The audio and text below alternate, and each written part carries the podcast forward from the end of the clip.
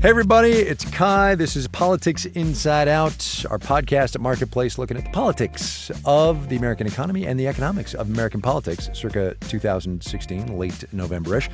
Andrea Seabrook is on the other end of the line. She's in our Washington, D.C. bureau, where she is the bureau chief. And today, hello, hello. Andrea, I know, ta da, it is, uh, we're going to do two things. One is we're going to talk about. Um, we're going to allude a little bit to the conversation you and I had last week with Dan Gorenstein about repealing and replacing Obamacare Mm-hmm. because uh, of the nominee for the head of HHS, Congressman uh, Tom Price.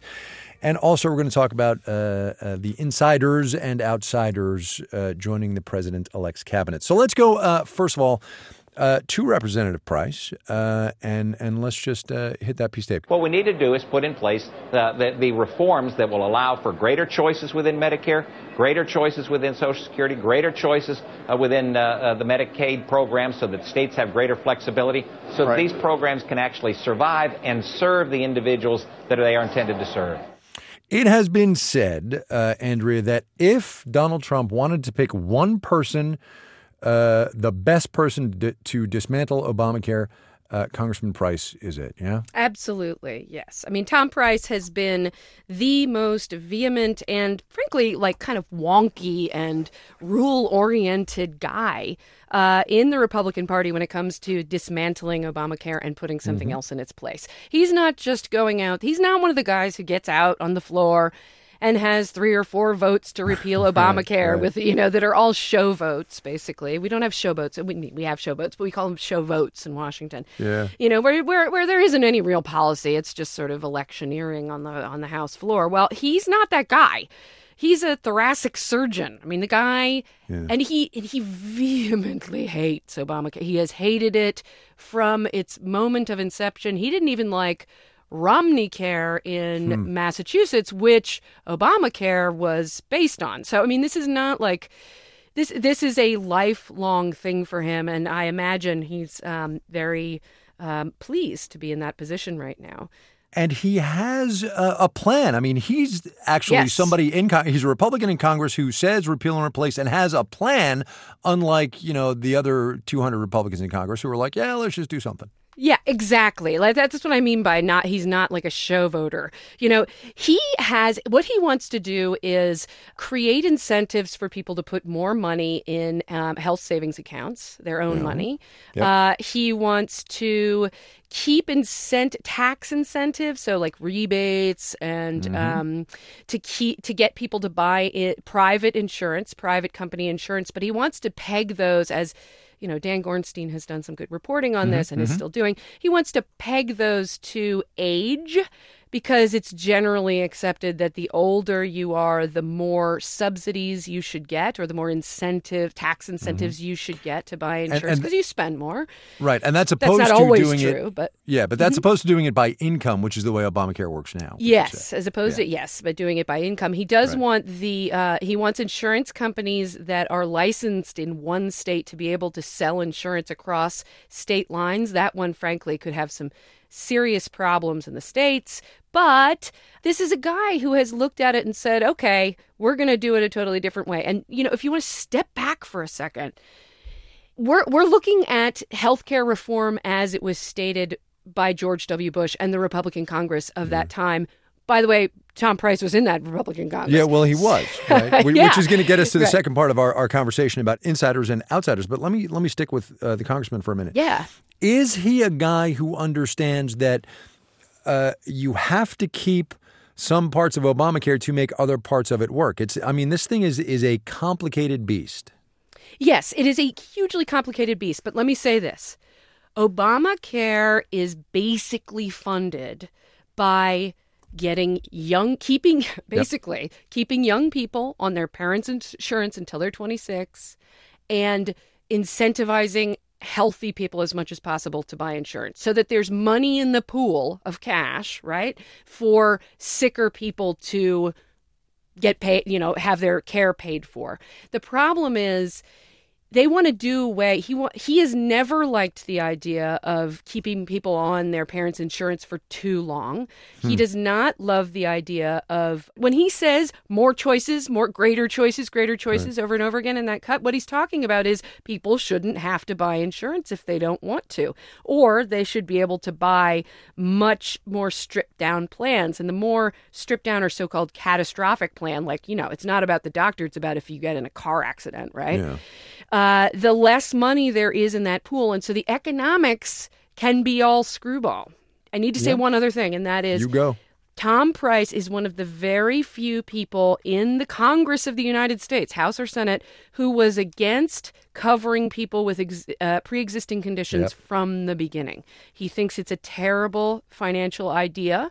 And that will put him at odds with, uh, frankly, a lot of people Uh, well, who. his his you know, new how do you boss for one, back? Right. His, new boss is in Right. favor of covering people with pre-existing politically impossible in some Well, ways. Speaking of the politics of this, and this is something that Dan brought up in our morning meeting this morning, one of the reasons he suspects that Price got this job is not only for his stand against Obamacare, but because he is a skilled enough parliamentarian to do the politicking that is required. He's been in Congress now for 11 years and he kind of knows the ropes.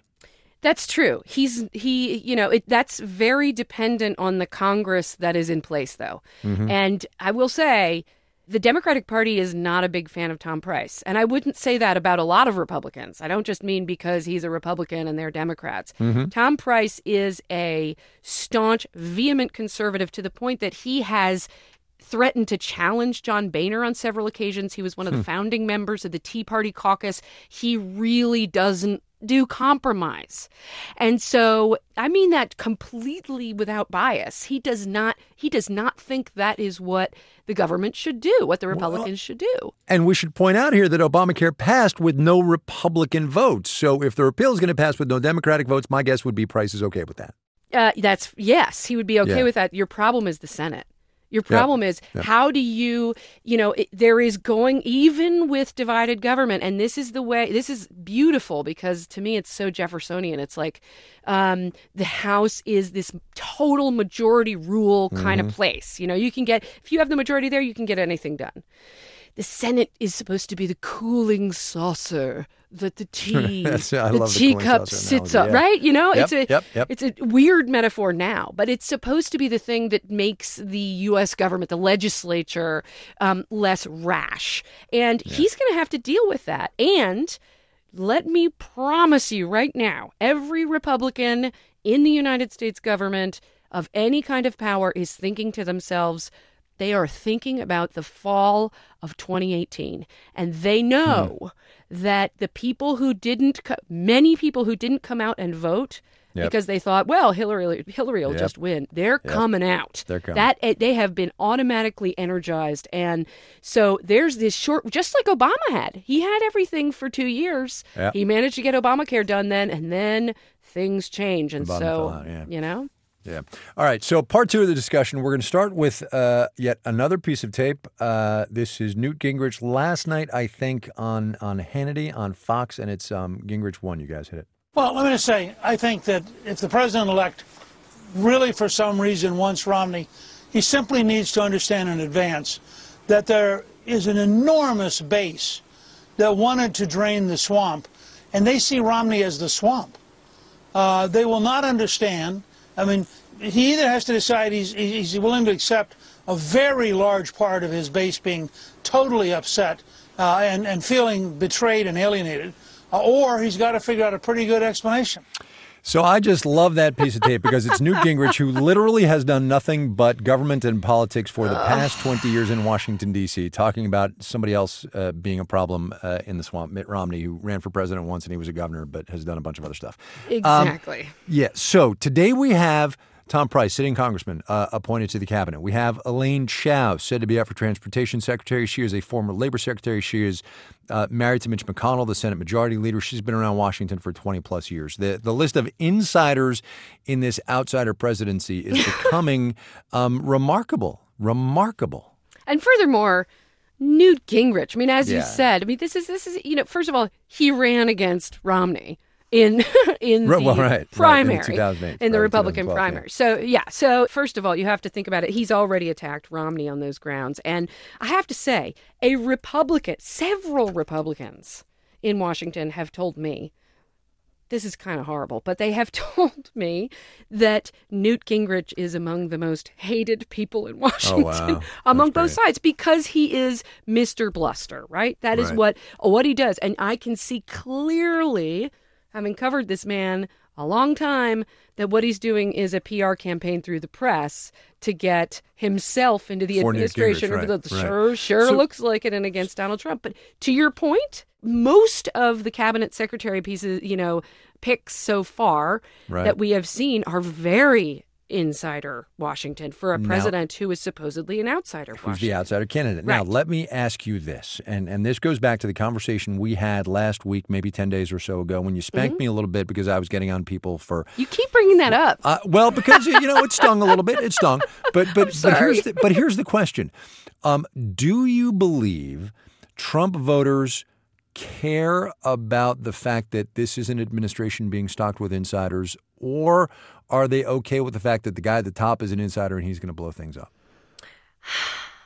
My guess is that most Trump voters are are not going to think of these people, the Elaine Chows, the mm-hmm. you know the Tom Prices, and so on, are, are not going to think of them as being political insiders because they haven't really been in the national eye, hmm. mm-hmm. and and they they have positioned themselves for their entire careers as people who want to essentially, you know, burn down Washington or let it let the bureaucracy wither and die. Or you know these are words that they use. They would rather get rid of everything that they can rather than build something or do something else. And I don't mean that in like in a vindictive way. I mean they they Right. want they equate less government with more freedom and that's what they see and they consider themselves to be outsiders in the last century really since FDR Do you think that this changes the way governance happens in Washington? And I get that there's a lot we don't know about how Donald Trump is going to act as president, although we have many, many clues the last two weeks.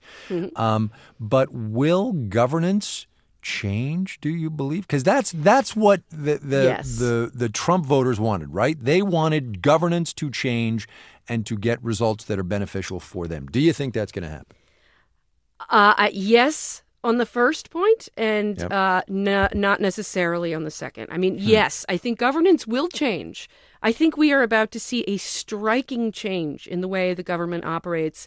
And, you know, I, governance is one of my favorite things to talk about. So you really shouldn't get me started. Mm-hmm. No, but- well, we got we got you know we got. just, couple you just like just like the structure of how things go through Congress, the structure of how things, you know, But- regulations but, wait, go no, but you're the you're not actually saying this. The structure of how things go through Congress is going to change, right? What we're looking at Oh, yes, is I executive. am. Are you really? No, Yes, no, no. I- Come on. no, the what, what we're- structure- what- no, what we're looking at is executive branch change, right? Congressional change is not. I, I believe is not happening in this Congress. No way. You've got I- the same leaders. You've got the same people. You got the same faces, minus maybe Nancy Pelosi, which is a whole different thing. But you can't tell me that, that the congressional structure is going to change. Yes, The, I the way things happen. Are you real? Wow. Yes. No. Uh, I now, can- now, I, now, I did not say structure. No, no, no, structure, but the way things happen. right, yeah, process. Yes. Here's why.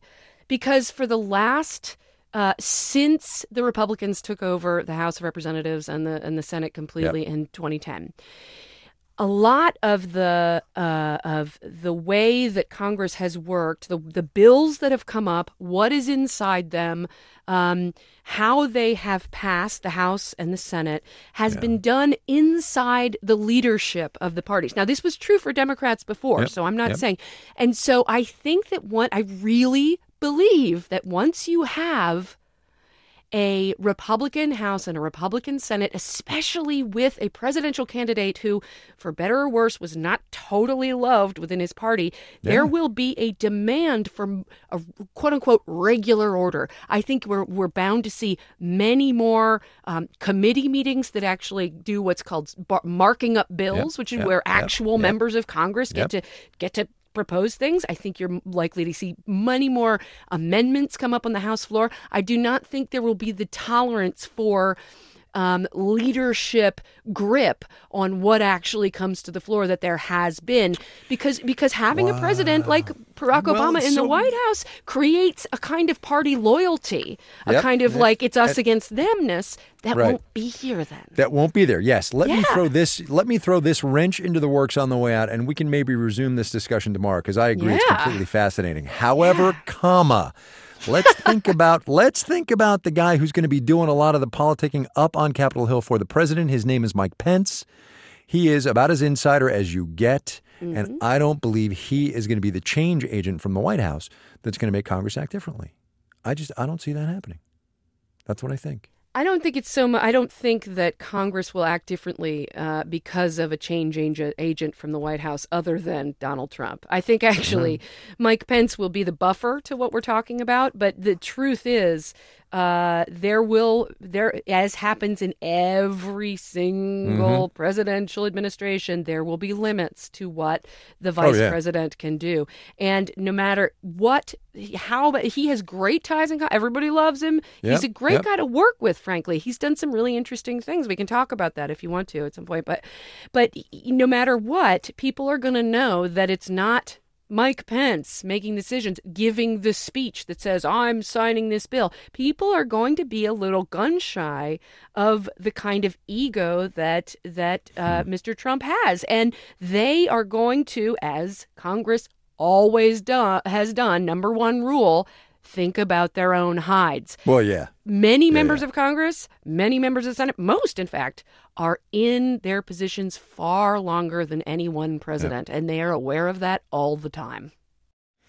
More on this uh, tomorrow, and uh, I know I said we'd end with a question, but we're not gonna because we. Oh, come on! No, no, no. We got to go. I got. We got things to do, man. It's like there's a radio thing. I gotta to do, the there's Other numbers. stuff. We got. I know you got to do right, and I got to read the numbers. Um, all right, we're out of here. Um, get us on Twitter. I'm uh, at Kai Ryssdal. She's at Radio Babe. The show is at Marketplace. I promise we'll get some questions, but we're going to talk more about this whole process thing in Washington. Uh, and uh, man, it's fun, so fun. interesting. All right, we got to go. Bye. Bye.